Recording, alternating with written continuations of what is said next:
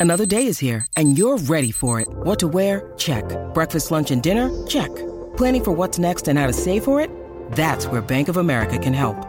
For your financial to-dos, Bank of America has experts ready to help get you closer to your goals. Get started at one of our local financial centers or 24-7 in our mobile banking app. Find a location near you at bankofamerica.com slash talk to us. What would you like the power to do? Mobile banking requires downloading the app and is only available for select devices. Message and data rates may apply. Bank of America and a member FDIC.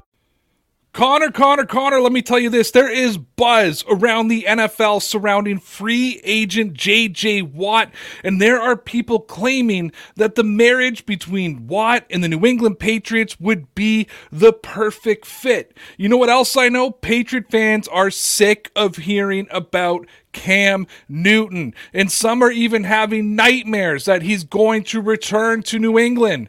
That doesn't mean that people aren't coming to his defense. And on tonight's edition of this show, we're going to talk about how one of Newton's former Carolina Panther teammates is saying that Cam Newton can turn things around in the 2021 season. We're going to take some comments from the live audience. Connor's going to give his best impression as an NFL draft expert, and we're going to talk some Red Sox. What's going on, everybody? It's your boy Ray. I'm with my boy Connor. Happy Valentine's Day, and welcome to the Dear Pats Nation podcast.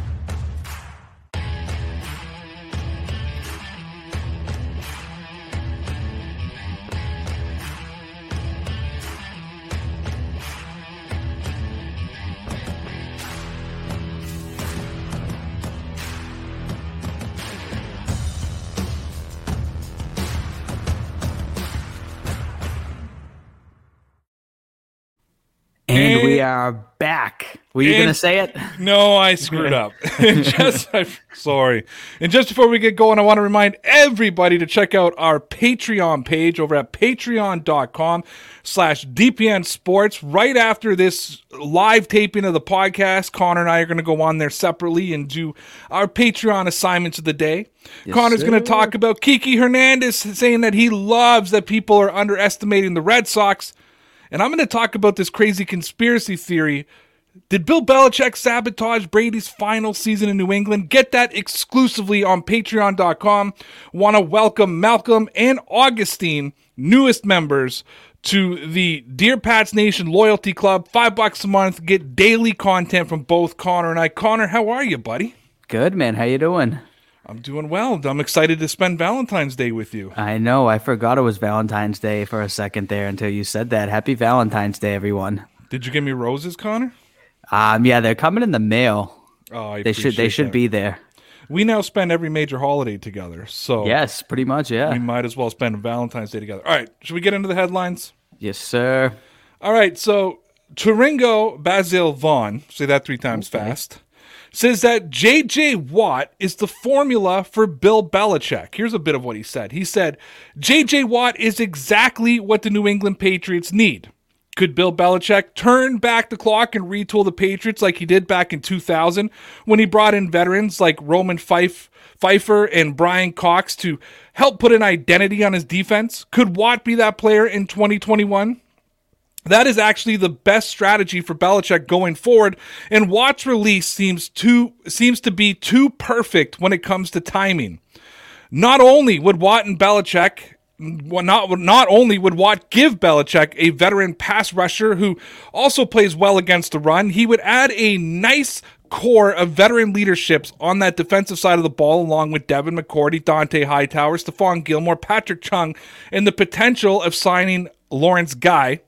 Add those veterans and a young core of players to include J.C. Jackson, Chase Winovich, Kyle Dugger, Josh Uche, and whoever the team selects in the 2021 NFL draft, and suddenly Belichick could have a solid core of players to work with in 2021.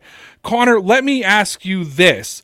On the field, in the locker room, all the things above, what impact would J.J. Watt have on the New England Patriots defense? All of the above. JJ Watt would be able to do everything that we're looking for somebody to do on the defense. We said last year that one of the biggest issues they had was that they could not stop the run. The thing about JJ Watt is he can do it all, man. He can stop the run, he can rush the quarterback. I can't think of anyone who would probably be better as a leader and who would be a better guy in the locker room than JJ Watt. So everything. He can stop the run, he can rush the quarterback. He's a fantastic leader. I think he epitomizes the, what the Patriots way has been for the past 20 years. I think he would fit right in and he would fill an immediate gap that they desperately need after last season.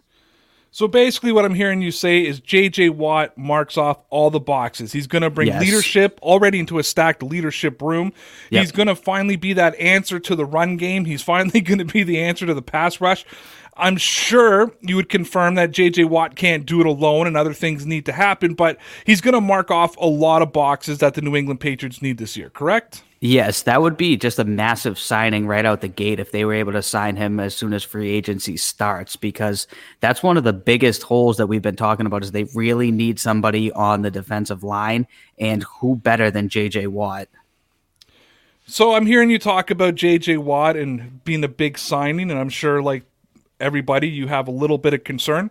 JJ Watt wants to play for a contender. That's the reports that are coming out now. You can't right. blame the guy for wanting to play for a contender.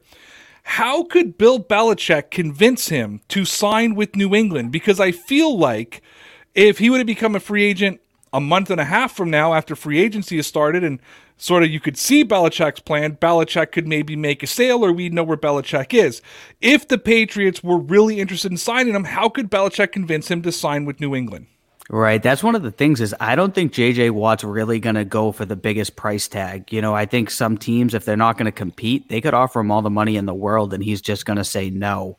I mean, I think what Belichick really needs to put forward is, hey, if we're going to, if, if he's interested in signing him, I think that's like a clear cut sign that he's going for the retool.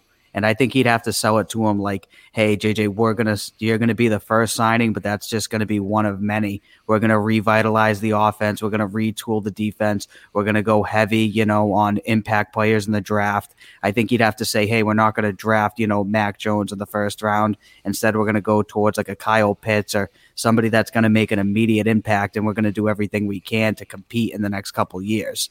Because if they're going to kind of rebuild, it wouldn't make sense for them to sign J.J. Watt, and it wouldn't make sense for J.J. Watt to want to come here. Now, which makes more sense to you and why? Does it make more sense that J.J. Watt joined the New England Patriots and play with a defensive mind like Bill Belichick and try to become that solidifying force on the field along with Hightower and McCourty because those would be the three leaders. Also, yep. and, right. So would it make sense for him to come here, or would taking a pay cut and going to a team like Pittsburgh, playing with his brother and solidifying that defense as the best defense in football? Both teams offensively have some similar struggles where right. the page where the the passing game is a little bit better in Pittsburgh, but the quarterback situation is almost identical with Big Ben seeming to have fallen off that cliff. Uh, the Pittsburgh Steelers don't have much of a run game. The Patriots are obviously in a position to be dominant at the run game. Which which situation seems more ideal for JJ Watt at this time and why? That one's tough because I think they might get the edge to the fact that he wants to play with his brother. And I think if you have JJ Watt and TJ Watt on the same team, that's just going to be a ridiculous pass rush for any offense that's out there. Um, I think the sell might be just the fact that Belichick, you know, is the best coach of all time, and that they're going to try and rebuild the team, and that the just the Patriots way. I'm hoping that he would be able to sell them on because if not, I think he might be more inclined to go to the Steelers just because of the fact that he can play with his brother. All things being equal. I know Pittsburgh doesn't have all that much to sell on offense as the Patriots do right now, but I'm hoping it's just the fact that he respects Belichick that much that he might want to come play for the Patriots. So let's talk about a little bit of that respect. One thing that Bill Belichick is going to have to do is convince JJ Watt of something, and I want to know how you would approach this. How do you convince JJ Watt that the Patriots way is not the Bill O'Brien way? That's a good question. I didn't even think of that until you just said that. I forgot that Bill O'Brien left, and I don't think JJ Watt likes Bill O'Brien at all. Um, so I, I, think Belichick would just have to say, "Hey, look, for the past twenty years, this is what we've done. This is how we've done it." You know, Bill O'Brien was here for a relatively short period of time. He was very successful with us. You know, we we wish O'Brien all the best of luck in whatever he does going forward, but he's just one small part of what we've done, and you know, whatever he did with you guys is completely separate.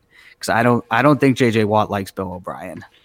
Yeah, they apparently got into big screaming matches right before O'Brien was was fired. And if I'm hearing what you're saying correctly and sort of reading between the lines, is Bill Belichick would have to approach JJ Watt in a way of saying, "Hey, look at my coaching tree; it hasn't worked anywhere. Look right. at Matt Patricia; it didn't work. They tried to be little means. it didn't work." Could Bill Belichick point to somebody like Romeo and say, look, you you know, Romeo was a good coach, a good bench yep. coach, took over as the head coach. That's a guy that could possibly go there. Connor, let me ask you this: on a scale from one to ten, one being absolutely no chance, ten being hundred percent chance, what odds do you give JJ Watt signing with the New England Patriots?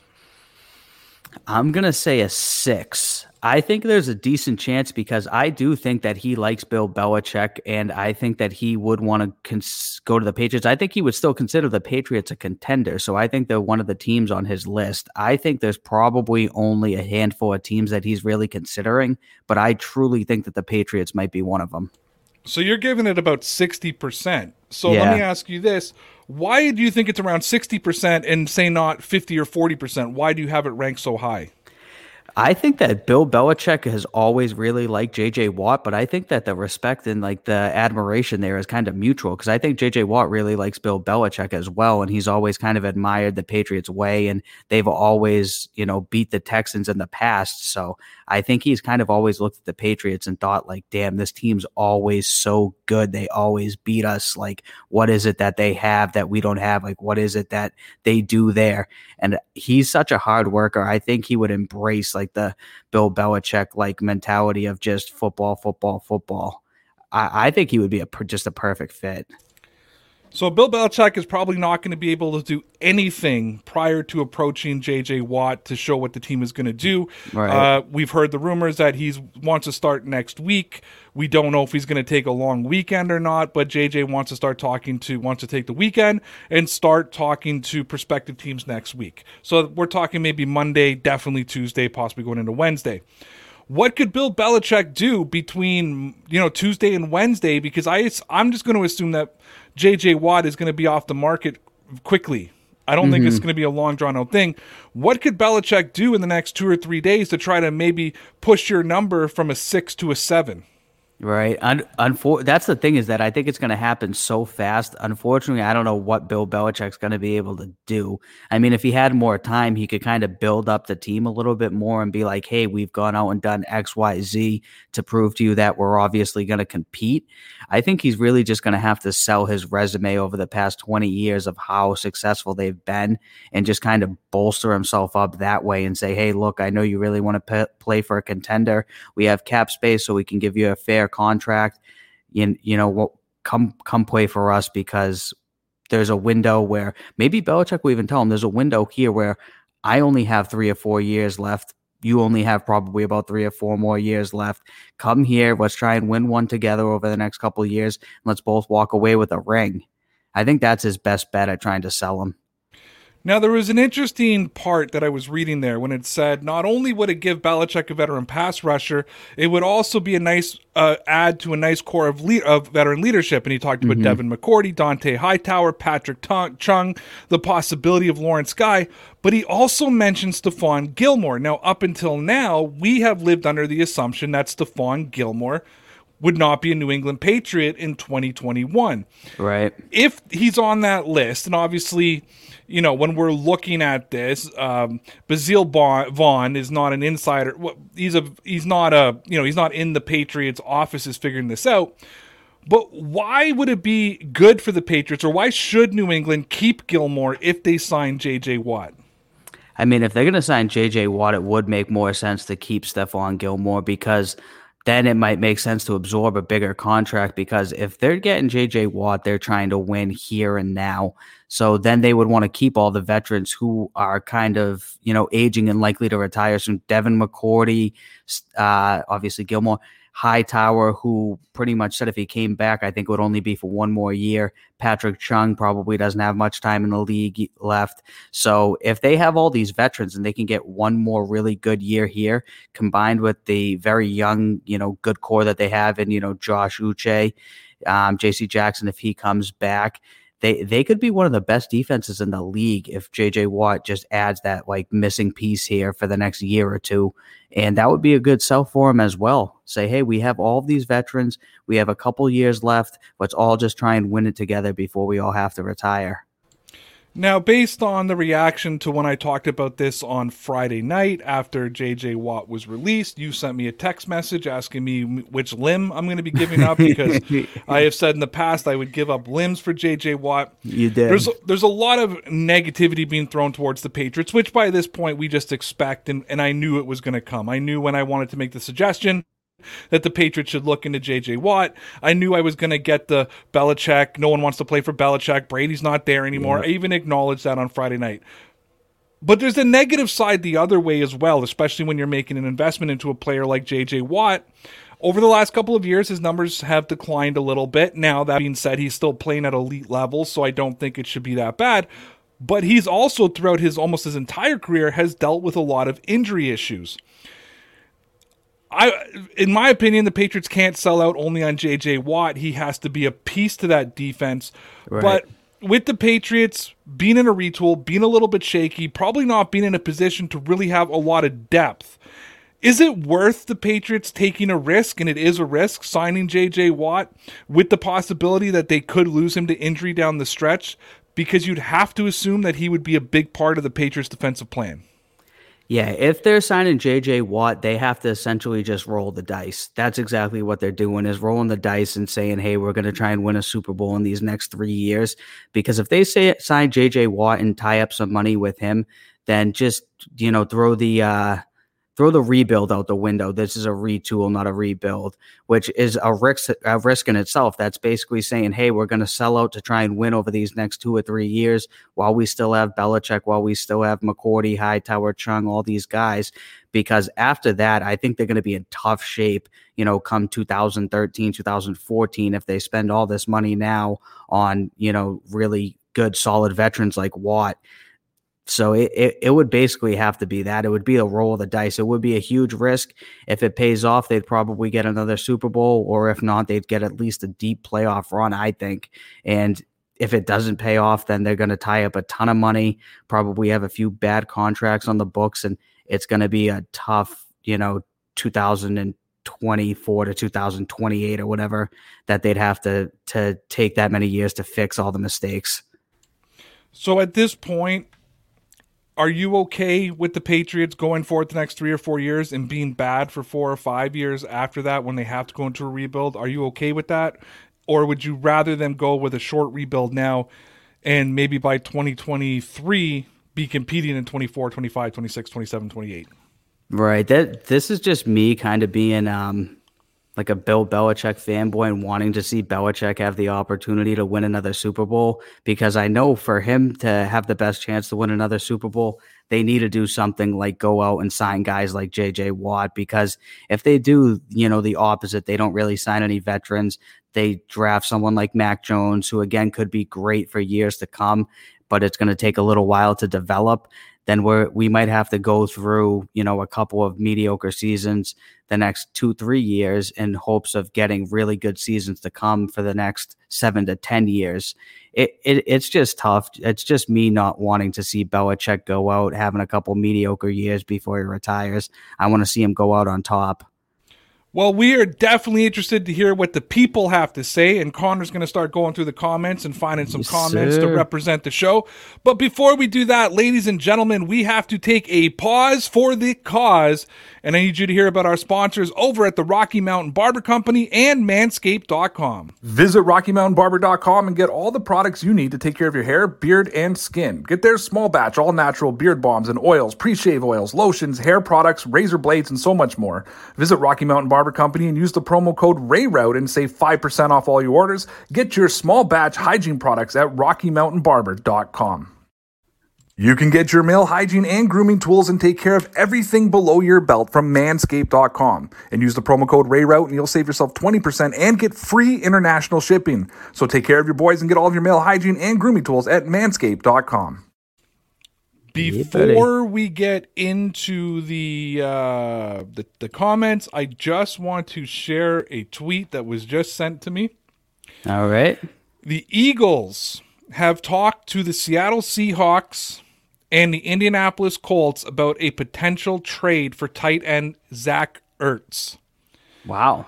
Now he was a guy that I had listed as a possible Bill Be- or a possible Bill Belichick trade. Uh, guys going for uh, tight end for the Patriots. What do you think about them talking to the Colts and talking to the Seahawks? The Colts surprised me because they have tons of tight ends in their arsenal, but the Seahawks Yeah. are a team really that needs to address defense, but they're addressing more offense. What do you think? That was my initial thought is why the Colts? The Colts already have uh, Jack Doyle. Um, who's the other guy they have that's even ahead of Jack Doyle? I can't think of his name. Um, I can't. Remember. I, I don't. I, I can't remember, but I know, I know that they do not. Oh, they have Trey Burton. That's his name, Trey Burton. They have Jack Doyle, and they even have a third guy. So for them to try and tie up a ton of money on Zach Ertz, I don't think that makes much sense. Um, and what you said uh, is the same thing I'm thinking on the Seahawks. Their defense was so bad last year. Why tie up all this money with Zach Ertz? That doesn't make much sense either. I don't know. I think those are two funny teams to be interested in them. Yeah, it really is. All right, Connor, do we have any comments coming in? We do. I'll go to this one first with AJ Ferguson saying, "If I am Bill, I am offering three mil. That's it. I don't think three million dollars is even going to come close to getting JJ Watt, even though I think he'll play for less money than he's worth. How much money do you think JJ Watt is worth right now? Not what he's worth. What do you? How much do you think he would settle on on playing for? Per year? I think it all depends on the team too. Yeah, ten to twelve million. I feel like, which would read- be low. I read something interesting on Friday. I think it was on Pat's pulpit. Actually, I might have the. I think I still have the it bookmarked. I might try to find it. But they made something really interesting. They said there's going to be multiple different types of teams that go after JJ Watt. Uh, there's going to be teams that offer them a bunch of money, and Yep. there's going to be teams that offer him nothing. But it's who has, but who gives him the best chance to win. Right. Well, the teams that give him the best chance to win are the teams that won't be able to offer him much money. Like Pittsburgh's not going to be able to. I, he might have to sign a three million dollar contract to play in Pittsburgh. Right. They have no money to spend. I don't think. No, they don't. Um, and then anybody who's offering them big, big money, it's they're probably going to be guy. They're probably going to be teams that are in similar position, or they're bad teams. They're, they're teams where JJ Watt's not going to make a difference. The Patriots could be that middle team. That they're you know they're not quite Super Bowl contenders. You know they they won't be on that list, but they have the potential to be contenders, and they have money to pay them more than some of the top teams in the league. And you know, and and they're kind of they kind of sit in the middle in between both, and it might be able might be a little bit attractive to JJ Watt. Yeah, that might be the the Patriots could be the happy medium. All right, we'll go to this one here from Yeah, all right. He says, I'm not thinking Watt wants to stay in the dangerous young AFC. He's going to Tampa or Green Bay. I don't know if he's going to think of it like that. Obviously, there's a lot of really good young quarterbacks in the AFC, but there's a lot of good teams in the NFC too. I mean, Tampa Bay, Green Bay, Se- Seattle's going to be really good. Um, I think New Orleans will still be decent. I, I don't I don't think it'll it'll it'll matter all that much regardless of AFC FC. I'm not discounting JJ Watt going to an NFC team. I mean, uh, he could very well do that. I don't think Tampa Bay is going to have the money to pay JJ Watt. Right. Green Bay may have the money to pay him. Uh, I think it's going to come down to what he thinks is the best position to win. And yes, the AFC is young. Yes, the AFC is really, really good, but he could go play for a really, really good team in the AFC. So it, I wouldn't discount him from going anywhere. We got one here from uh, Noza Azazua. He says, "Brothers, y'all forgetting he has two that play for Pittsburgh. I completely forgot his other Yeah. brother is um what the fullback. Yeah. So yeah, all, they could have all three Watts playing in Pittsburgh. TJ is the the star in Pittsburgh. I mean, that's the one that JJ calls out on Twitter all the time. you know, you never see him calling out his other brother.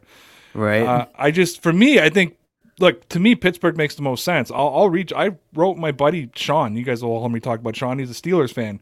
I wrote him and said, "USOB, JJ Watt's going to go play for for the Pittsburgh Steelers." I wrote that the day that I that you texted me that which you know you're going to lose a limb. It's, As much as I want to see him come, I think that the Steelers make so much sense for him. But it all depends on money. JJ might be like, "Yeah, look, I want to play with my brothers and win, but not for two million dollars a year." Right.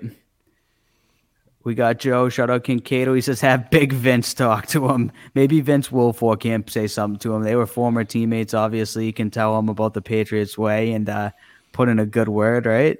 I always wonder about some like I always think that Belichick should do that more often though. Like turn to those guys like Willie McGinest, Vince Wilfork, Teddy Bruschi, Ty Law, you know, um, uh, uh, who's the wide receiver coach? Um, was a wide receiver for years with the Patriots. Played both sides of the ball in the early 2000s. Help me, Connor. Um, Troy Brown. Troy Brown. There we go. All these different guys. Like try to get some of these guys. Uh, Randy Moss. Yeah. You know, Randy Moss is a Hall of Famer. Have him go out and talk to JJ. You know, try to get some ambassadors. You know, like when when like they were trying to get uh, guys to sign with the Celtics, they'd have Tom Brady call them what it's like to play in Boston, or Big Papi would call, you know, to be ambassadors for Boston. Like I think the Patriots need to pull in this inner group of of respected guys around the league and have them sort of be ambassadors for the Patriots. Yeah, that would that would make sense. If he's going to listen to anyone, Big Vince is probably high up on that list. Absolutely. Uh, we got John Caulfield saying here JJ wants to go to a team where he can get a ring, not a team like the Patriots that's in full rebuild mode. But are the Patriots really in full rebuild re- rebuild mode yet? I don't think we know what, what mode they're in until you know uh, the offseason actually starts. And that all depends on who you talk to on Dear Pats Nation. If you talk to Connor and Sarah, this team needs nothing more than a retool, and they're going to be back competing for the Super Bowl next year. I've somehow become the pessimistic one, which is just which has just not been me for the last you know since 2017. But I'm the one that not only thinks the Patriots are in a rebuild, I'm the one who's pushing for rebuild. I am so okay with the Patriots sucking for a couple of years. And I think that they don't have to suck very long, especially if they can get a quarterback in this draft. I think they could suck in 2021, 2022, and by 2023 be competing again. And I think right. that Bill Belichick could still have five years in him, which means he could still have three really good years left with a lot of money and a lot of cap space and a lot of good draft picks, especially if he were to say liquefy their assets the way they were. If he signs with the Patriots, though, as Connor said, that would be indication that Bill Belichick is being very aggressive and going for it this year. The quarterback still situation, which we will be talking about here in a minute, uh, still concerns me immensely for the Patriots. Yeah, that's that's very true. Um, here's here's McChicken coming up with the people we're talking about. Trey Burton and Mo Alie-Cox uh, on the Zach Ertz trade. Those are the tight ends that are in uh, yeah. Indianapolis. Cox, so Cox a rookie. He's if he's not a rookie, he's very young. I know that we I hear Lawrence talking about those guys all the time. Yep. All right, man. Let's get. And I love Jack Doyle, by the way. If, if they were to get Zach Ertz, I hope the Patriots try to make a move with the Colts and get Jack Doyle to the Patriots. Yeah, yeah, I agree. I agree. All right, so this was supposed to be Patriots outsider, but my man Lawrence Owen stood me up. Oh boy. It's okay though. I stood him up last Wednesday we just we stand up you know we just stand up each other we take turns standing each other up so connor you and i are going to cover the subject i was supposed to cover with lawrence because All i have right. nothing else planned for the show fair enough so former carolina panthers Trai turner still believes that cam newton can turn things around next season Here, here's what he said no you know before i tell you what he said connor i'm going to ask this question to you i know this is difficult but what went wrong in 2020 with Cam Newton and the Patriots? I think a lot of things. I think one of them was potentially COVID just because he looked really good the first couple games of the season, especially versus Seattle. He looked like 2015 Cam Newton, and then after COVID, he he looked kind of like a train wreck. Um, I don't think Josh McDaniels really did him any favors. I think he tried to stuff him into the Tom Brady playbook, which was almost a guaranteed disaster for Cam because he's a complete opposite type of quarterback of Brady. Um, I don't think he had any talent around him. Obviously, tight end was essentially non existent, and they were asking every receiver to play a, a, step to two steps above their level, trying to make Jakobi Meyers a number one wide receiver when he should have been a two or three, and everyone else below him also trying to jump up a leap. Uh, th- there was just a lot that that didn't work in his favor. And then there were no OTAs. There was no preseason. There was nothing. They just tossed them out there week one. So there there were a, there was a lot.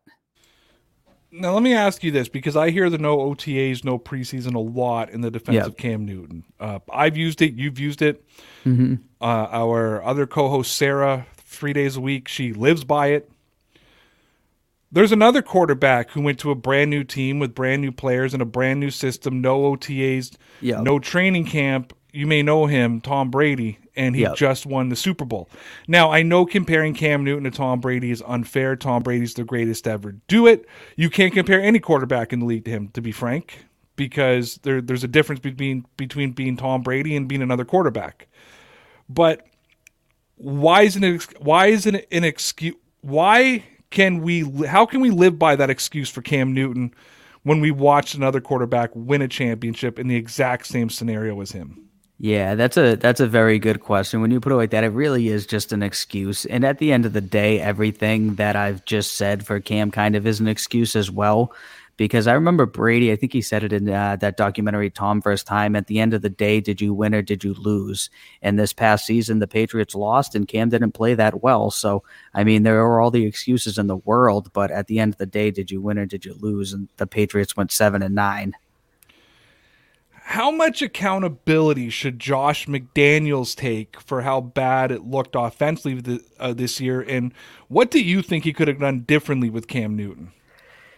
honestly, I think he should take a decent amount of of accountability for what happened because he runs the offense. That's his department. That's his job is to make sure that the offense succeeded. And they obviously blatantly didn't. And I think a lot of it was I mean, one, I will give him a pass, and I'll I'll continue to say that their personnel just wasn't good. He didn't have a lot of talent to work with, but I don't think he really redesigned the playbook to try and play to Cam Newton's strengths. I don't think he took the Tom Brady playbook from 2000 and what whenever he even came in to 2020 and threw it out and said, "Let's completely redesign this." I think he took the same exact playbook and said, "Let's make a couple different plays. Let's make a few different changes." And you know, let's see what happens. I, I just think it was very lackluster. I, I don't think it was his best effort. And I, I don't think he, he necessarily knew what to do with Cam. So he just tried to basically do the same thing and hope it worked out. And it obviously didn't. Okay, let's take a look at what Trai Turner had to say. He said, quote, First year on a new team, and it's just different, man. Different people around you, different city, new place, and all. But I don't think that was the last showing that Cam would have wanted me just knowing him and knowing what he can do and just being able to see him play, I know that he has more left in the tank to give. End quote. Connor, when you look at this, is this just a former teammate, friend trying to stand up for their buddy, or do you think that there's some validity to what Trai Turner has to say and why?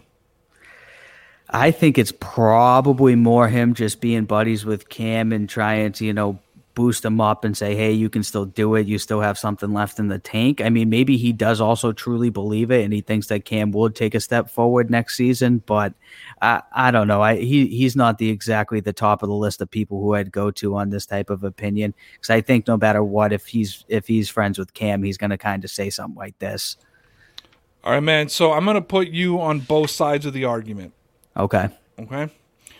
So I want you to look at last season I want you to think about everything we saw, everything we talked about, every excuse we made, every time we got angry, every time we were happy. What did you see in 2020 that says that Cam Newton is going to turn things around in 2021? Let's say if he stays on the New England Patriots. Yep. And on the flip side, what did you see that says people should expect more of the same from Newton in 2021 than what we saw in 2020? So, what tells you he's going to turn it around? What tells you he's not going to turn it around? I mean, what tells me he's going to turn it around for one is, I mean, one of his best games was Week 17 versus the Jets when they when they put up, I think it was 28 points. He made some excellent throws. He was able to run the ball. He had an enormous run of like 40 yards or something. They had one of their best offensive games right at the very end of the season. I know it was versus the Jets, but still, you only play your opponent. and They look great. Um, also, he'd have more time with the playbook. Uh, everyone knows Cam's a great guy in the locker room. I don't. I haven't heard anyone question his character whatsoever at this point since like before when he was previously signed back in like June of last season, July of last season. Um, and he he was fantastic in the beginning of the year prior to COVID. So all of these type of things make me think that maybe he would have a better season next season. The things that make me apprehensive are just some of those throws, and we've seen a million of them on Twitter where the people are opening throws at their feet. Um, the game versus the Broncos, I know N'Keal Harry at the end of the game when they were in an important situation, he was opened. He threw the ball nowhere near him. I mean, if if there's more of those throws where people are open and he's just blatantly missing them, that makes me think like, hey, if it's the same thing as last season, it's it's going to be another seven and nine year. So there there are glimpses of both with him. There are things that make you think he's going to really step it up, and then there there were things obviously that would make you think that nothing's going to change. So after listening to your own argument on both sides, which side do you sort of lean towards more, and why? Hmm. I kind of lean more towards more of the same now when I really look back on it. Um, I think he would probably take a little bit of a step forward, but I don't know if it would be a big enough step forward that it would really make that much of a difference. I mean, maybe instead of going seven and nine, they go nine and seven. But to me, would that really be worth it? I, I, I don't know. I think at that point, why not just tear it down, rebuild from the start? Because nine and seven and probably even 10 and 6 isn't going to do anything for the Patriots. It's it's a wasted season to go 10 and 6 in the AFC. Is that not the biggest fear that the Patriots become an 8 win to 10 win team year in and yep. year out and sort of yep. middle in the middle of the pack, maybe occasionally hit a wild card but mostly miss the playoffs? Like if I refer look at it back to baseball, that's what we had a lot here in Toronto with the Toronto Blue Jays. 86 to 90 wins, sometimes yep. 92 wins, just enough to float, you know, be five or six games out of a wild card, especially when there was only one wild card team, but never good enough to go to the playoffs. And because of that, the Blue Jays, even with some of their best teams, they went from 1993 till 2015 before seeing the postseason. Yeah. And I know that baseball and football are a different sport, but there was even a year, I think it was back in 20, 2007, 2008, that the Blue Jays came second in the AL East. And they were still like nine games out of a wild card position, even coming second in the division, which had the big bad Yankees and the, the big bad Red Sox. So that's my fear for the Patriots is that they keep kind of retooling and they turn into this middling team that occasionally gets into a wild card, maybe goes on a little bit of a run, but for the most part, we're spending January talking about next season rather than talking about the playoffs. Right. Right. If Cam Newton were to return this season, what does Bill Belichick have to do as a general manager? And what does Josh McDaniels have to do as an offensive coordinator to ensure success in 2021? I think if he comes back, it might even be more of an indication of a rebuild than a retool. But either way, in order to have any sort of success this season, Belichick as a GM needs to put a wide receiver out there that's a true number one. He can't have him trying to go to Jakobi Meyers as the number one wide receiver anymore. It's just not fair to Cam or whoever the next quarterback of the Patriots might be. He also would absolutely need to address the tight end position. I know Ryan Izzo, the best. I I forget what the word he used. The best the best talent or whatever is being out there. I, I guess that makes sense, but it's not fair to throw Ryan Izzo out there as your number one tight end either. You can't have Jakobi Meyers be a number one wide receiver and Ryan Izzo be a number one tight end and then blame the quarterback when things don't go well, even if he does throw the ball in the dirt. I mean, it, it's just crazy to have them be your top guys out there. So basically, you're saying, yeah, Cam Newton needs to eat a lot of responsibility for last year, but at the same time, when a seventh round draft pick in Ryan Izzo is your top tight end, Jakobi Meyers is your number one wide receiver. Your first your first round pick from two years ago is turned into a bust. Damiere Byrd yep. is your deep guy. Yeah, Cam Newton didn't play great, but you can't put the full blame on him.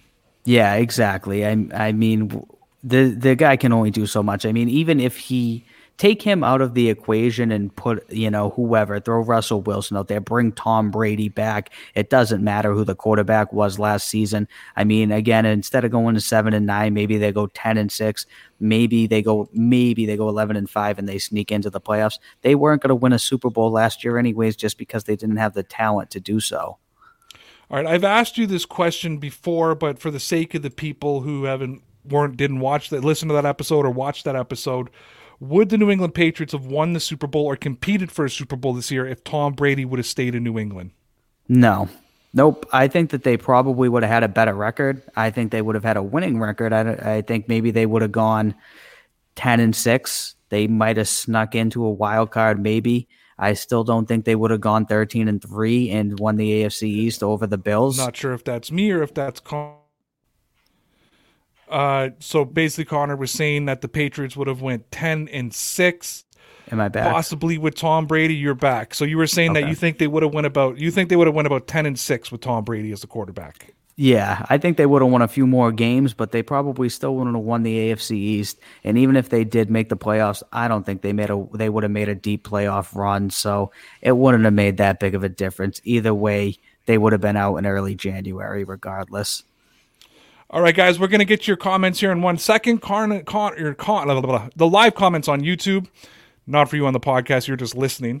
Uh, but before we get there, we want you to listen. oh, gosh, want to take a second so you can hear from our sponsors over at fcustom.com, where you can get yourself some customized jerseys. Um, and also, we're going to ask you to listen to the worst music in the world for one minute and 33 seconds when you hear all about the exclusive content that you can get on the Dear Pats Nation Patreon page. When you join the Dear Pats Nation Loyalty Club, it's like having another YouTube channel for only five bucks a month. But first, here's from fcustom.com. FCustom.com is your spot to find the best custom baseball, basketball, and football jerseys. Choose from hundreds of designs and colors and customize the jersey any way you want. Use the promo code RAYROUTE and save yourself 10% to get the best custom jerseys at FCustom.com. Hey, if you enjoy the lighthearted, wholesome content that you get from the Dear Pats Nation podcast, YouTube, and Facebook page and wish that you could get more, you are in luck because Dear Pats Nation has launched our Patreon page. We didn't add any ridiculous tiered levels of support. And we're not asking you to pledge 20 bucks a month. For 5 bucks, that's right, 5 bucks a month, you'll have access to daily exclusive Dear Pats Nation videos. You'll get traditional vlogs from Connor, Sarah, and I talking about the Patriots, the Celtics, and the Red Sox, but we'll also have excu- exclusive interviews, behind the scene footage, bloopers, early views of videos that aren't available on YouTube, live streams exclusively for Patreon members, and that's just scratching the surface. We're not going to make you pay a monthly fee if we're not committed to adding and making it the best possible experience for you. We're not in this to get rich. We're not in this to rip you off. We just want enough to pay our bills. And being able to create on Patreon is just one way we're trying to do it. So please come check out our check out our Patreon page over at www.patreon.com slash DPN Sports. We've also left the description in, we've also left the link of the in the description of our YouTube and Facebook videos. We don't think you'll be sorry. So please, at the very least, at least go check it out. And if you don't want to sign up and you don't want to pay, that's all right too. We ain't mad. You can still expect us to be here streaming live every Sunday through Thursday at 9 p.m. Eastern Time. But if you want to get more, go check us out over on Patreon. God, I hate that music. All right, got some comments for us. I saw that we had a, a donation from our boy King Cato. Yes, sir. I'll go to this one here first. Shout out to Joe. I've read Mac Jones may only need a year at most to develop. Why not take him and proceed with a rebuild? Um, yeah, I, I really don't know. That's a good question. Um, being the college expert that I am and all the information I have on Mac Jones, I, I don't know how long it would take him to develop, but if it would only be a year and he could be the quarterback of the future, man, I say go and oh, go 0 and 16 this year if we have to. If that means they're going to be good the next year after, it's just I don't I don't know how long they'd have to to stink for. Uh, as you know, I'm a big proponent for tanking the season. Uh, not tanking, but not going for it this season. Taking Mac Jones. And even if you have to trade up for Mac Jones, having your quarterback of the future, signing a veteran who's willing to play for the Patriots just so Mac Jones can learn behind somebody and, and get in the system and, and build away. And perhaps him and Jarrett Stidham can fight it out for who's going to be the backup, which I think is good to have some internal competition his first year. And yeah, even if it's two years away, if it's one year, even better because you can really go into a, you know, you can start addressing free agency next year rather than two years from now. But even if it's two years away, I'd love them to get their quarterback now. One, two years from now, I think one of those telling teams is going to be the Cincinnati Bengals. What they look like this year, now that they have Joe Burrow, they've had their his first season. He got injured, but they had his first season where they weren't going to make the playoffs. They're going to be sort of near the bottom of the barrel. If they come out and now they're close to a playoff spot or in the playoffs this year, I think that that's a similar route the Patriots can go. I get that Mac Jones is not the same prospect that Joe Burrow was. I'm not trying to compare the two, but I'm saying that that could be the impact in two or three years with the Patriots. All right, we have one here from the Dark Minute Man. He said, I know it's early, but who do you think will win the Super Bowl in 2021 season? Any favorites? How about instead of a winner, you try to give the matchup? Who's going to be the NFC representative? Who's going to be the NFC champion? Who's going to be the AFC champion? I'm going to, right now, I'm going bold. The AFC champions will be the Buffalo Bills. That All is right. my, I think they're going to draft a running back in this year's draft. They may use the first, they may use a first round pick to get a running back. Very much sense. because they are a running back away from being a really good team. What we saw against Kansas City was actually the same thing we saw happen to Kansas City when they played Tampa Bay. And if you look at that AFC Championship game, they nobody could get open on on Buffalo. They knew that the running game wasn't there, and unfortunately, Sean McDermott had to try to pass his way out of cover two and that kind of stuff with Josh Allen. When really what you want to do is run the football. I think they're going to get a running back. They're going to be better. They're going to be a hard team to beat. I got the Buffalo Bills being the representatives of the AFC in the Super Bowl. On the other side, I'm not saying this out of a love affair. If Tampa Bay can keep that most of that team together, especially defensively, and Tom Brady can play the same way that he played last year, I don't know who challenges them. Kyler Murray, to me, didn't take the steps this year that he needed to take in consistency wise. Maybe he makes it next year. Who are the Seattle Seahawks? Who are the Rams, even with Stafford? Right. The Saints aren't the Saints are gonna be a worse team, in my opinion. You know, the Packers will be there. Chicago, maybe, if they get a if if they get a quarterback and an offensive line. Nobody in the a- NFC East scares me. Why not Tampa Bay?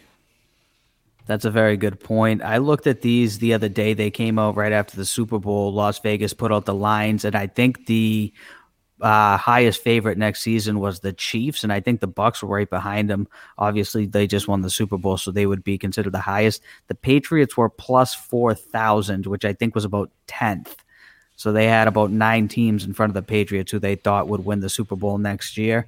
Um, FanDuel just put out a tweet today that somebody made a thousand dollar bet that the Patriots are going to win the Super Bowl. It's going to pay thirty eight thousand. nice. Um, Was it you? It was not. I put a fifteen dollar bet that the Red Sox would win the World Series and the Patriots would win the Super Bowl. That's That right. You pays about- parlayed it. yeah, it pays about thirty eight thousand if they that both happens. So this guy bet on the Patriots. He can make thirty eight thousand. You're going to get thirty eight thousand on a parlay, Yeah, I just. but you're I only going to lose fifteen though. I also need the Red Sox to win the World Series, which is highly unlikely. Well, we're going to get into that in just a couple of minutes here. But uh, I, I, I'll give it to the the Packers. I think Aaron Rodgers might win another Super Bowl before he retires. Um, I'll say Bills Packers as of right now. All right. Next one we have here, Dave Burkholder says sign JJ trade 22, 2022, 2023, 2024 first rounders for Trevor Lawrence. I Um, think the Patriots could trade 2021, 2022, 2023, 2024, 2025, 2026. I don't think the Jacksonville Jaguars are going to give up that first overall pick. Trevor Lawrence is being looked at, whether it pans out or not, we don't know, but he's being looked at as a generational type of talent. He's being compared to the John Elways of the world. He's being compared to those uh, generational quarterbacks. You don't give up anything. There's nothing you could offer them right. that's going to make them give up Trevor Lawrence. And I, honestly, on PFF, just for giggles, I tried trading for Trevor Lawrence, like for the first overall with the Jaguars, with the Patriots. I offered this year's first and second round pick. I offered next year's first and second round pick. I offered the following year's first and second round pick. They denied it. I added in all the Oof. third round choices. It got denied. And I added in all the fourth round choices. I gave up our first four rounds of picks for three straight years, and the Jaguars said no on every wow. trade. There's I, honestly, there's not, I don't think there's anything that any team out there could do to make the Jaguars give up on a generational. You can't do it. You can't do because there's no guarantee in the draft, but I think people are looking at him as the biggest guarantee in a long time. Right. Yeah, that's that's insane that that they wouldn't even do something like that. All right, we have Lauren Pearson here says, "What do you want to get Aaron Jones or James Conner in free agency and have them as a number one running back and put Damien Harris as a number two? I personally think that Aaron Jones definitely and probably James Conner will both want money. I don't think it would make sense. I'd rather have Damien Harris as a number one and Sony Michel as a number two. First of all, Dam- Damien Harris is a better running back than James Conner. I'll put that right on the table right now, and I'll argue that he's better than Aaron Jones. If anything, they're coming in to be the number two behind Damien Harris. James Conner is probably one of the biggest disappointments in running backs, right? right? And and you're right. I do think that he's going to be looking for money, and I think the gall on him the amount of injuries that he did, the amount of times he looked ineffective on the field, the inconsistency that came out of him. This he's probably, in my opinion, this isn't me just being a homer to the Patriots. if anything, I've been more critical than usual. James Conner is the most overrated running back in the NFL, and I'm kind of offended. And, you know, no offense, Lauren, but I'm kind of offended that you put Damien Harris behind James Conner. Um, what I would like to do is see the Patriots maybe bring in an Aaron Jones and have a three way platoon between Aaron Jones, Damien Harris, and Sony Michel, and bring in either a Rex Burkhead or resign James White to be that third down back.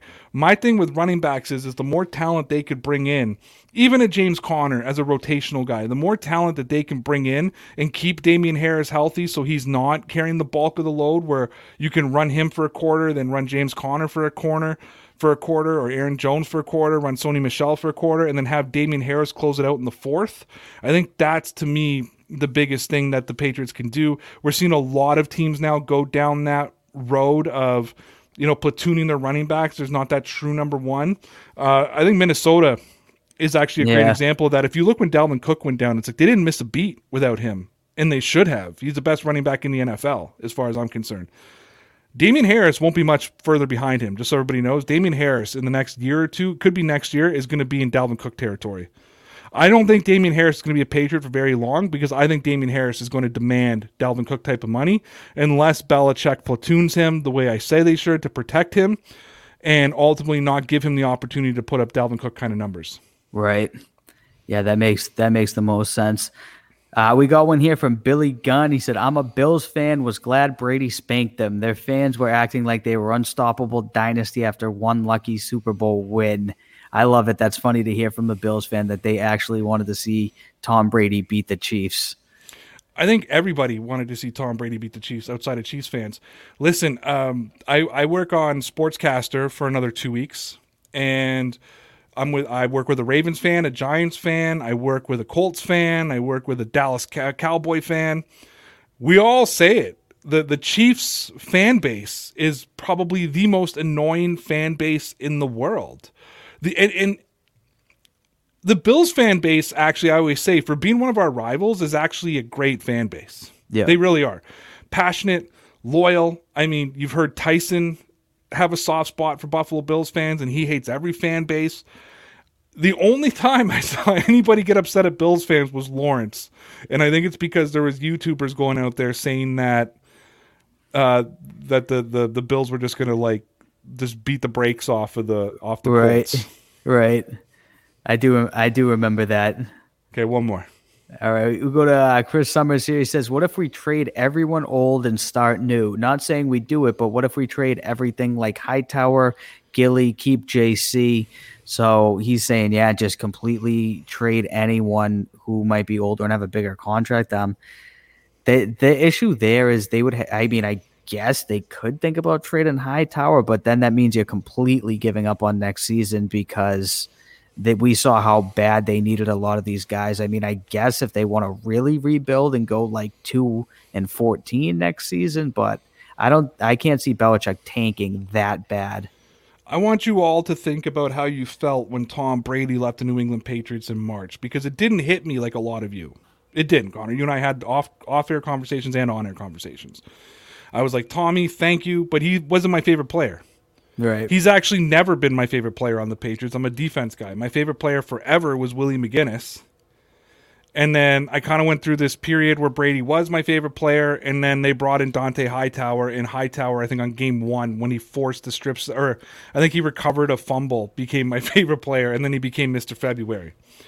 So I want you guys to know if Dont'a Hightower gets traded in this offseason, it will that will hit me the way Tom Brady hit you guys. I'm fully on board with Chris, with with Chris Sommer's plan here, though. I've been saying that the whole way, and I wouldn't keep JC. I would tag him and trade him as well. I think that the Patriots are in a position where they could just attack the draft this year, have a rough 2021, and be back in contention by 2023 with a little bit of luck 2022. Now, you're not going to get big for Hightower, JC, or Gilly right? Gilly needs a new contract. J.C. Jackson needs a new contract. Hightower's aging. Also, wouldn't surprise me though if the only reason I don't see Belichick trading Hightower is a keep some leadership on the team. Him, McCourty, and Chung keep those three guys to keep some leadership among, especially young amongst young rookies. Also, wouldn't be surprised Hightower was considering retirement. If he gets a call that he's being traded, he pulls a Gronk and says, "I don't know how you can trade me because I'm retired." Right. Right. So that would be it. But I'm on board, Summers. Uh, that's been my thing for the last three weeks, four weeks, right? It's Connor and Sarah mad at me, but that's been my thing. I'd love to see them go into a rebuild. All right, Connor. Before we get into the Red Sox story, we have to do one of our newer segments on the show uh, called Why Is This a Story?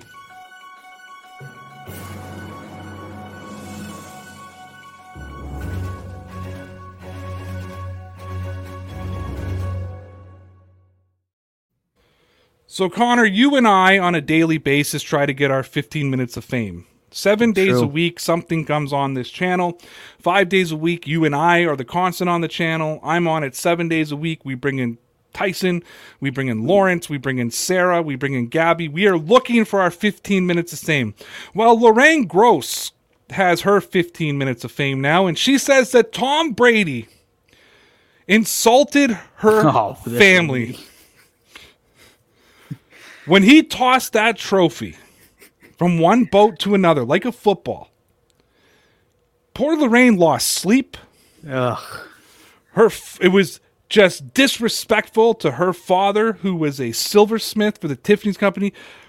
Tiffany's obviously commissions is the one the company commissioned to create the Super Bowl title.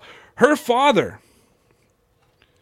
Greg Gross, was the silversmith who put forward and made the first Lombardi trophy. Connor, why did somebody give this woman airtime? Why is this a story? Ugh. Because it's Tom Brady, and this woman came out and said that she lost sleep, and she, I think that she thought that she was going to get a ton of uh, people coming out saying that Tom Brady should retire. It went in the complete opposite direction. I think everyone I've seen on social media came out and said that you know she's out of her mind, and I think it made her look more like she's just a, a crazy, complaining old lady. Um, What did you call her today? Captain Karen? Captain Karen, yeah, she's like the leader. I felt like she's she's like the sergeant of all the captains, ca- sergeant of all the Karens out here. She's like their leader. Um, crying, saying that she lost sleep.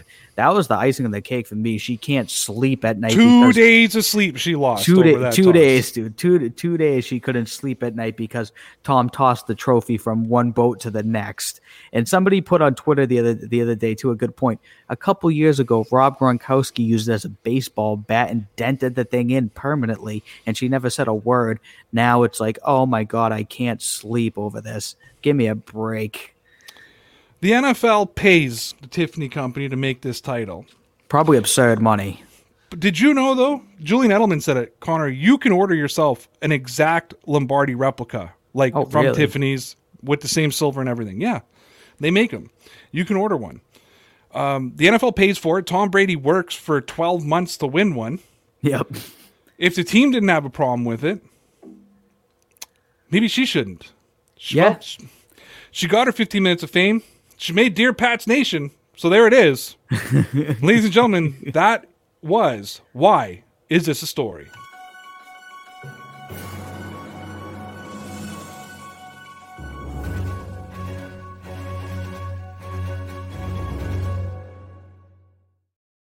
All right, Connor.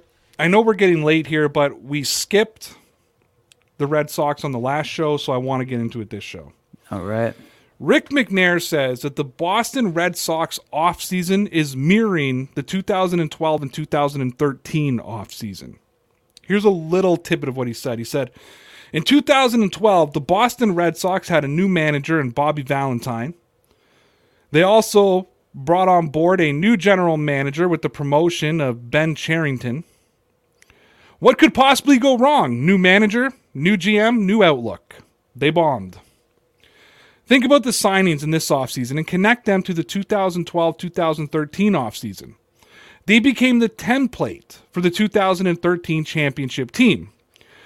A certain amount of risk, but contractually it was short years, a certain amount of positive on risk versus return. Now, collectively, we may yawn at Garrett Richards and Marwin Gonzalez and Kiki Hernandez and Martin Perez and potentially Japanese import Hirokazu Sawamura. Did I say that right? Yeah, Or- sounds good. Trading and ending up with Franchy Cordero, by the way, the Yes. greatest name in baseball.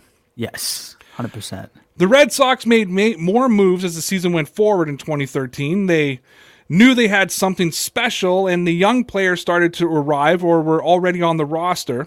A nucleus for the 2018 championship team was percolating. That being said, the team in 2014 lost whatever magic they had. Players were soon jettisoned, and the team finished last in 2014. But 2013, it certainly worked. Maybe it will work for 2021. Connor, what similarities do you see between the 2013 Boston Red Sox and this 2021 Boston Red Sox team? Ah, they didn't sign any huge names either season, if I remember correctly. the The difference there, I think, is although they technically have a new coach here, although they had Cora, Cora left. Now he's he's technically a new coach again. 2012, uh, they had Valentine. He was the worst coach in Red Sox history, and then they went out and got John Farrell, who I think was a pretty good coach. Um, but the the biggest similarity is that they've kind of signed lower end people and didn't really go out and spend a ton of money on the bigger signings, and the people that they got paid off. Funny story. Did you know that John Farrell is one of the most hated people in Toronto? Really? Oh, he used to he used to be the Toronto Blue Jays manager, right? Yes, and he basically quit the job to go to the Red Sox. He approached so John Gibbons was fired. Yeah. They they brought back Cito Gaston, who was our manager in 92-93 when they won the championship. Then he retired again, and they brought John Farrell in. John Farrell was decent here, wasn't great, but he had like three years left on his deal. And he approached Blue Jay management and said that the Boston Red Sox job was his dream job. And they basically granted his release and let him sign with the Red Sox. Really? So then they re-signed John Gibbons. So basically, just went full circle again. The funniest piece of that was, was when the Red Sox came back, they booed the crap out of Farrell. Right. And as he's walking off the field to a course of boos, Farrell gave the hat tip to the crowd. And that just enraged people around here even more. Let me tell you something. I'm, I'm not even joking. I'm not saying anybody wished anything bad on him, but it was the first time any Toronto athlete or former athlete or coach was given a serious medical diagnosis. And I just watched people kind of shrug their shoulders. Really? There was I never a- knew that. People hate him that much, huh? not an ounce of concern. And I went, whoa. No one said like, oh, good. Like no one celebrated right. it. But I remember like bringing it up with my friends, and they were like, Right. and I was like, yo, this is human life. And they're like, bad things happen to bad people. So wow, he I didn't even realize he did that to them, huh? He just ran for the hills. Well, basically, yeah, convinced, you know, and, and basically Toronto was like Rogers, who's our owners, were like, well, if you know, if you don't want to be here, we don't want you here. Fine, we'll give you a release. Go to Boston. I don't Right. even think I don't even think the Blue Jays got anything out of it. I think it was just they just gave him a straight up release. Yeah, that's that's crazy. I didn't realize that's how it went down. I remember him being the Blue Jays manager for a while though. Two years. Now I could be wrong. Okay, how it went years. down. I know how it went down. I could be wrong in the fact of I could be wrong in the sense that we didn't the Toronto Blue Jays didn't get anything for him. Yeah. But yeah, no, fans of Toronto hate John Farrell. Hate, hate, hate him. On a scale of one to ten, Connor, Yep. one being no faith, ten being he's going to bring us a World Series. How much confidence do you have in Chaim Bloom This season or in general? in general? How much faith do you have in him that he's going to get the Red Sox to where they need to be? I'd say close seven to an eight, seven to. Uh, I actually have a lot of faith in him. I actually like this guy because I think he's very candid and very forthcoming for the most part about what he's trying to do. I just don't know if his plan will work out, especially this season. But if we're looking at the bigger picture, I mean, if if his plan plays out and you know they start to really be good in the next two to three years, I think they could win a World Series. Well, that's great because I want to fast forward a little bit. That brings me to my next question, okay? What are your expectations for next off season Yep. and then the 2022 season? next offseason I think might be the year and next offseason and the 2022 season might be the year where they really need to go go forward and try and really win because Xander Bogaerts is still relatively young, but he's getting older. JD Martinez is getting older. His his contract's going to expire as well. Chris Sale, he's on the tail end of you know a big contract. His arm's going to really give out at some point. Uh, Eovaldi, Erod, all these guys that are kind of the core of the Red Sox, who are also being surrounded by the young talent. I think it's similar to the to the Patriots. They have a good veteran core, but then they're also going to have these young guys coming up. I think it's going to be one of their last chances to win with the guys like Martinez, Bogaerts, Chris Sale. They, they're going to need to win in the next couple of years be, before they all retire or end up somewhere else. Or get traded to the Dodgers. That too. All right, guys, we're getting close. We are what I think February 28th is the first spring training game for everybody. Yes, two weeks from today. Did you know that? So April 1st is opening day, right? Yep.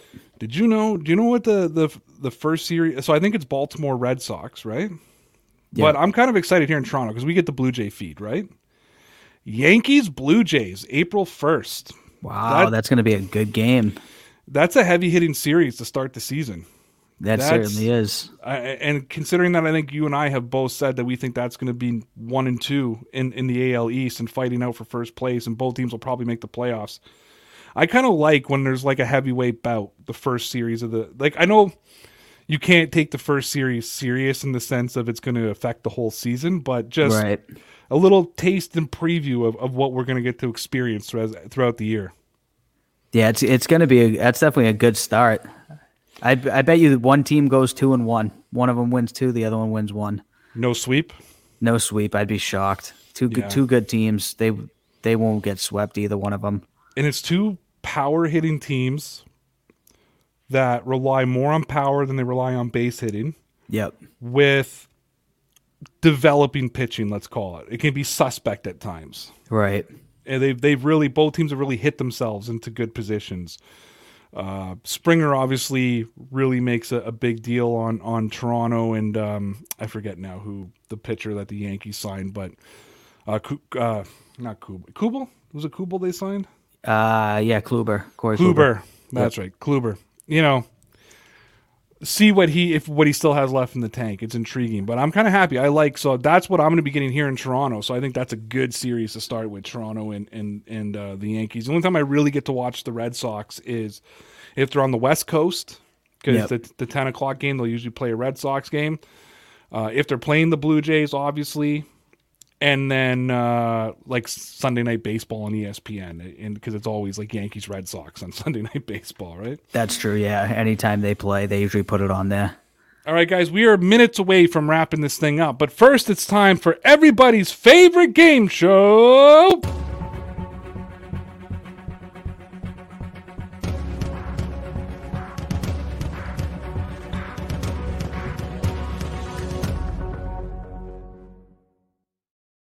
Player profile, Connor. Carney.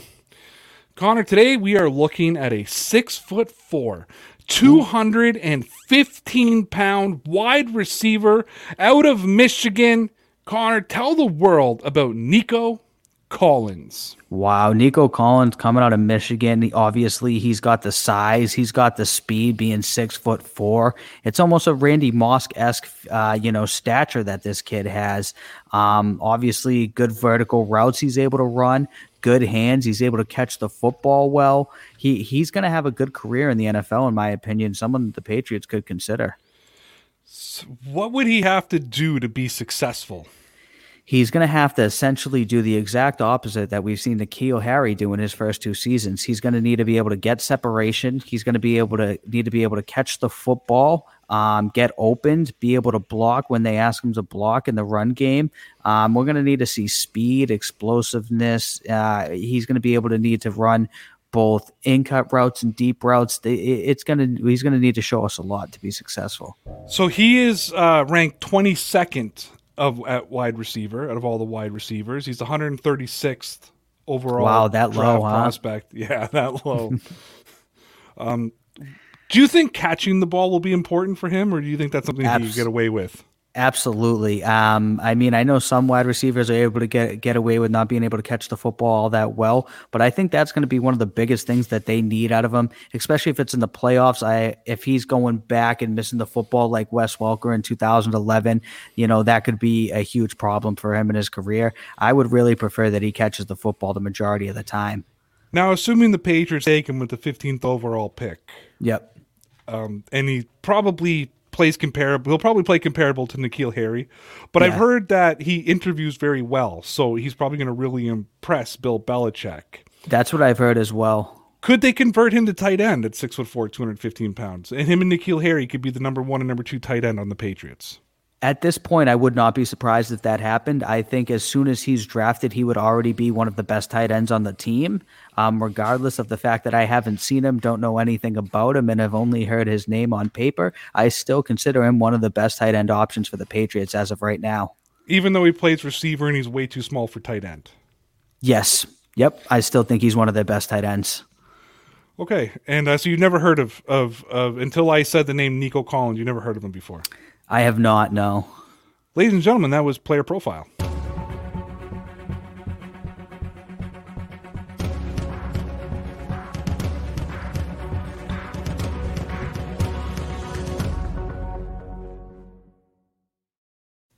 You know, every night of the week, there is somebody who has never watched this show before or listened to this show before on the podcast who listen to that and go, What the is this guy talking about?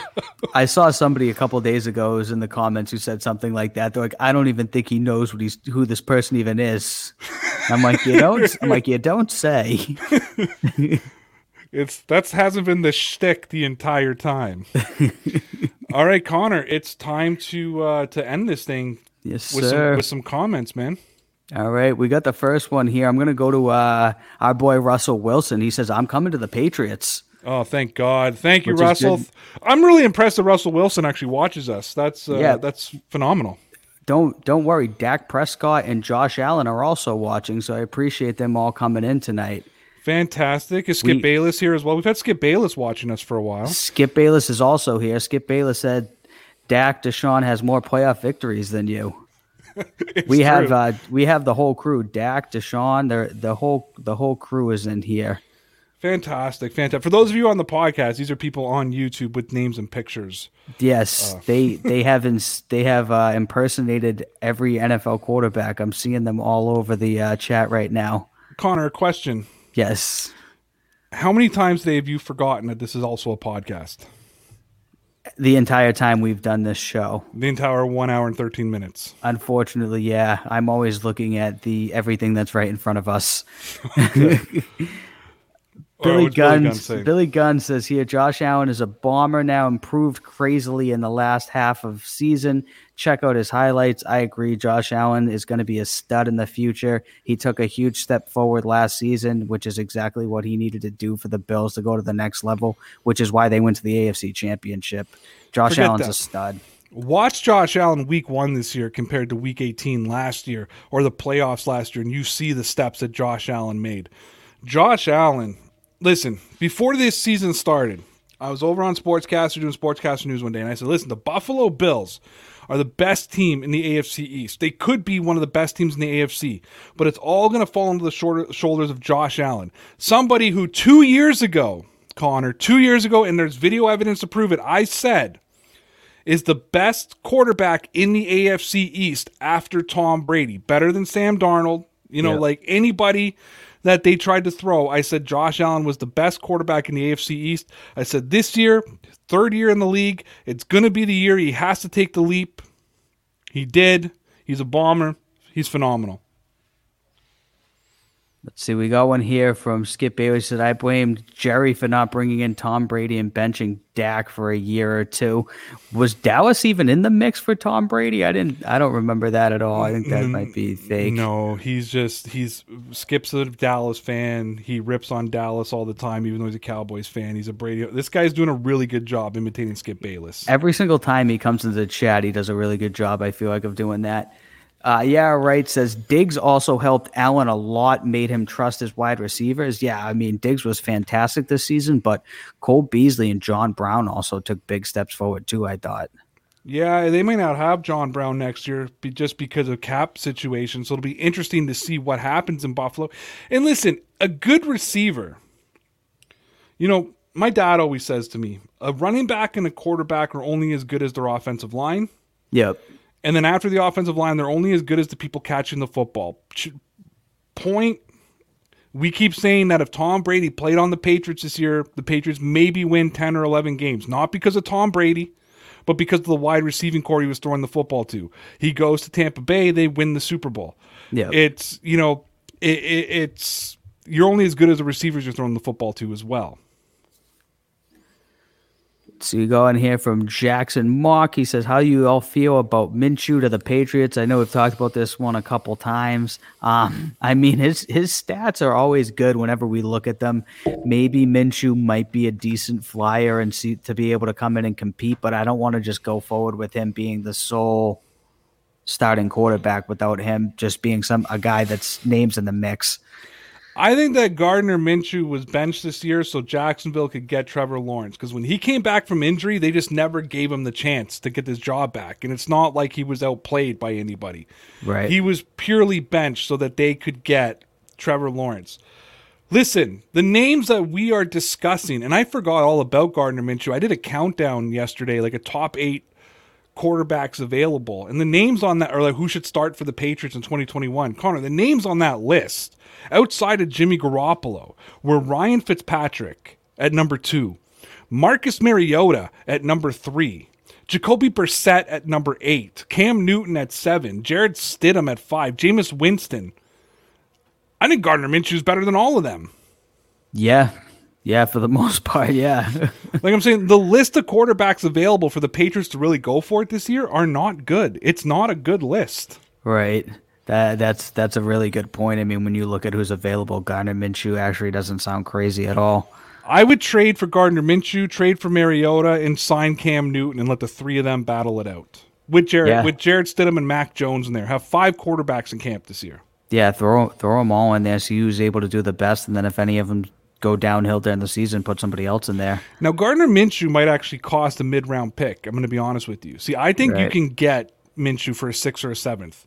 Or um uh, Mariota, I meant to say, sorry. I think you can get Mariota for a sixth or a seventh only because the Raiders need to shed salary cap, and I think he has like a $10 million cap hit this year. Oh shit. So okay. I think you will be able to get Mariota for a late round draft pick. yeah, that and that might make sense. All right, we got Brett Gustaf, Gustafson here saying, "Love you guys. Thank you for what you do, Ray 2024. Thank you, sir. I appreciate that support, man." Brent, my man, thank you, sir. Yeah, Ray 2024, vote for me. It's Ray and Connor 2024. Connor is running as my vice president. We got one here. This one's about the Texans. But Sam Z says, "How many draft picks have the Texans invested in offensive line? Uh, not enough. They they need to invest the majority of their draft picks in them." Texans draft results. Let's look up how many they have. I like to do this from time to time. Go through and uh, because they do they have not done a good job of protecting Deshaun Watson. Obviously, okay in 2020 they drafted Charlie Heck with the 126th overall pick. He's a tackle. okay, In 2019, with the 23rd overall pick, they drafted tackle Tytus Howard. With the 55th overall pick, they drafted Max uh, Scharping. All right. So in nineteen they tried. 2018, with the 80th overall pick, which is an early third rounder, or it's a third round pick, they drafted tackle uh, Martinas Rankin. Hey, listen, they gave up, they used the 126th pick in the fourth round on Charlie Heck. I mean, that's where Belichick gets his offensive lineman, fourth, fifth, sixth, seventh rounds, right? I That's mean, look true. at Mike Onwenu. Uh, in tw- so 2018, they got um, Martinas Rankin with the 80th overall pick in the third round. They drafted in when did Deshaun come in the 2017. In 2017, they drafted Julie'n Davenport in the fourth round with the 130th overall. So they drafted. Oh, and they drafted center Kyle Fuller with the 243rd in the seventh round. So they've drafted one, two, So a good amount. Four, five, six offensive linemen since Deshaun was drafted in 2017. Five of them being in the top four rounds. Four of them being in the top three rounds. Yeah, so they've actually invested a lot more than I thought into the offensive line. Yeah, except they obviously they draft offensive linemen the way Bill Belichick drafts wide receivers. Yeah, yeah, pretty much. They're they're not able to hit any hit on anybody for the for what it looks like. That's that's yeah.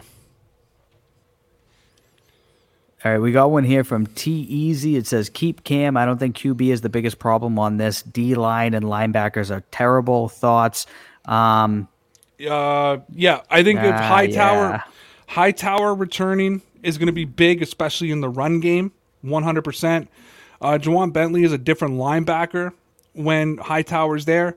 Also, with having Hightower and, and Bentley in the middle, you can keep Josh Uche now as that outside guy because he did have some rotational stuff as an inside linebacker. No, no reason he should be there. You can keep uh, Shilique Calhoun, who ended up in the middle linebacking position. He can stay on the outside. I still think they're missing an Elandon Roberts on the team, that just pure run stopping linebacker, because Hightower is a signal guy. He kind of plays hybrid. He'll play off the off the edge as well, where you know, Elandon Roberts is that traditional stay home. I know that's Ja'Whaun Bentley's role right now, but I think having two of them doesn't hurt.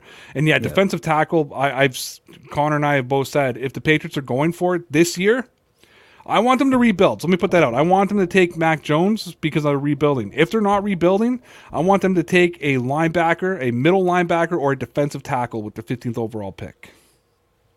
So No, I, I don't. I don't sense. disagree with you, T. Easy. The linebackers and the defensive tackles are an issue. I do think Cam is a bit of an issue, though. I will say that. going off of what you just said, Chris Summers is saying there's there's got to be a time we do a full rebuild. So why not this season? Which is exactly what you were just saying. If they're going to do a full rebuild, But like, okay, so here's the thing, and I know people don't put these two teams in the same category, but they kind of are. Like, same, three teams really. I'm trying to think of it, if there's any other. Like the Steelers. When's the last time they went on a free, a full rebuild? yeah, it's been a long time. Like you know, going back to the early 2000s, they were top of the AFC. The Patriots played them in a couple of AFC championship games. I mean, they didn't win as many championships as the Patriots. They had seasons like the Patriots had last year. I mean, let's not forget last season the Steelers went 8 and 8. And then this year they started off 11 and 0 or whatever they were. I think they were a bit fraudulent, but they started off I, I think you can keep sustainable without going into a free rebuild. But one thing the Steelers have done better than the Patriots is hitting on their uh, like their wide receivers. Right. Because at the end of the day, you can get Danny Shelton's to come in and play for a million dollars and help you win a Super Bowl. You can get Jamie Collins to come in for you know two million, a million, a million and a half dollars and help you win a Super Bowl. You can find the Kyle Van Noy's. The problem is, is really good wide receivers are going to cost money Right. right? if you think about it, Wes Welker was a guy. You know, everybody talks about Wes Welker as just a guy. Belichick gave up a second round draft pick for Wes Welker. That worked out pretty well. It did, but what I'm saying is, is wide receivers who are established are going to be at a premium. Right. Pittsburgh is in a position where they can let Juju Smith just walk away. And they're fine at wide receiver because they hit it all the time. Now, I'm going to say one thing, though, to Patriot fans that I don't think we recognize as Patriot fans that other fan bases do. And I learned this working for Sportscaster this year. To us, offensive linemen are a dime a dozen. Right. Right? All right, Nate Solder leaves. We're just going to go get Trent Brown. All right, Trent Brown leaves. All right, we're going to put Isaiah Wynn in there. Oh, now we got Mike on Onwenu. Oh, you know, Joe Thuney's leaving. We're going to draft this guy in the sixth round. He's going to be our new guard. Oh, our center's going to be an undrafted free agent. Oh, not one scout went and watched him. Don't worry, we did. We're going to call David. We're going to sign him.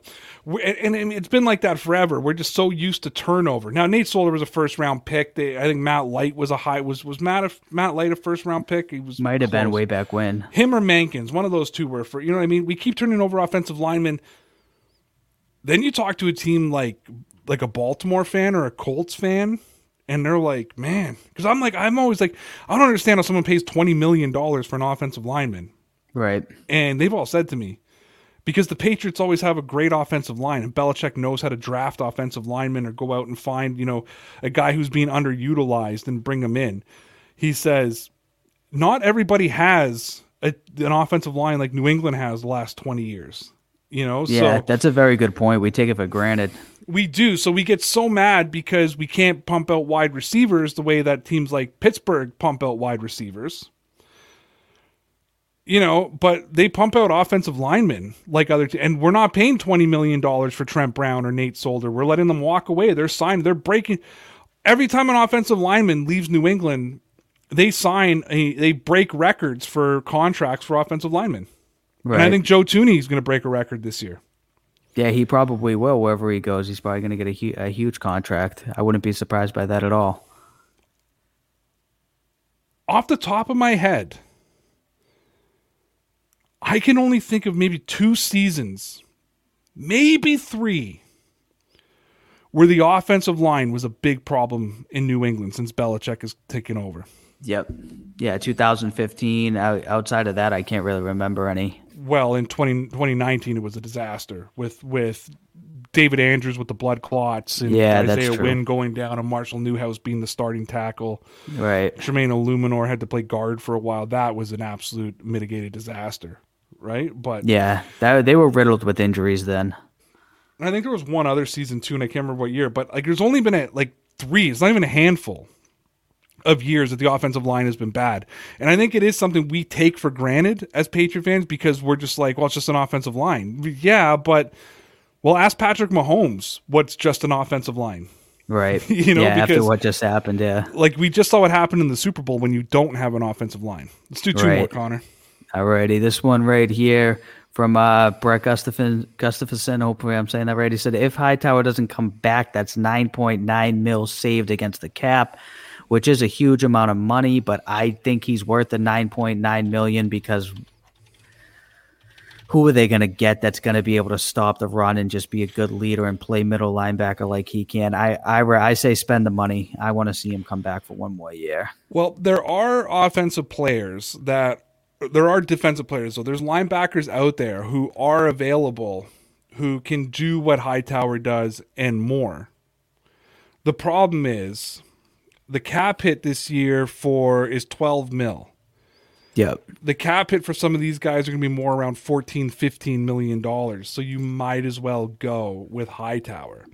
Um, I just made a list the other day of of possible linebackers to to um, that that could come in and, and help the Patriots.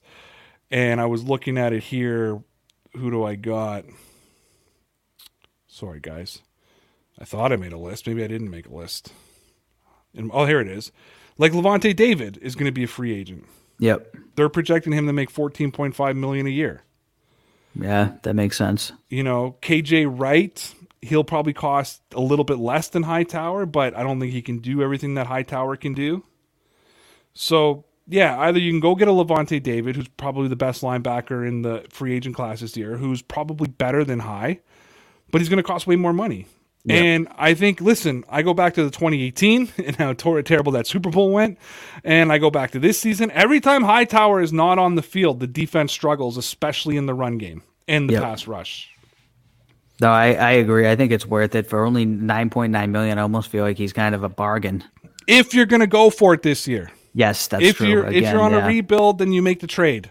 right, And eh, look, that's gonna that's gonna give me a tight chest. I own more Hightower jerseys than any player for the Patriots. I love Dont'a Hightower. Connor has seen my almost sick Dont'a Hightower collection of what I have of him. that's true. I love Dont'a Hightower. He's my Tom Brady, just so you guys know. But it, it's it's always going to be team over player, as much as Yeah. it's going to hurt to see Hightower go. Right. All right, we we got an interesting one here, which I talked to you about before the show even started. Eric's Eric Super Patriot says, anyone know anything about Chad Kelly? I'm going to let you take this one because I um, almost who- feel like this is a player profile one. Yeah, who who apparently was the quarterback who got you know into a situation at Von Miller's Halloween party and then was cut by the Broncos. He was like a second or third string backup quarterback on a team who struggled at the quarterback position for the past few seasons, especially before they got Drew Lock. I don't know much about Chad Kelly, but I don't have a lot of high hopes for the guy. I don't think he's somebody who's going to be the Patriots starting quarterback. He might never even play another down in the NFL. Finishing off the show with a Chad Kelly question. What a Yeah, buddy. just absolutely fantastic. Guys, we went an hour and a half. We hope you've enjoyed the live. We hope that you have enjoyed the podcast. Appreciate everybody who's come out here. Guys, our subscribership has been going up and up and up. Our Patreon account is going up and up and up with all the new members joining. We appreciate y'all. We're trying to work our ass off, trying to do everything we can to make it good. And with that being said, I got one question for you, Connor. Tell me about those Red Sox. They're gonna be legit, kid.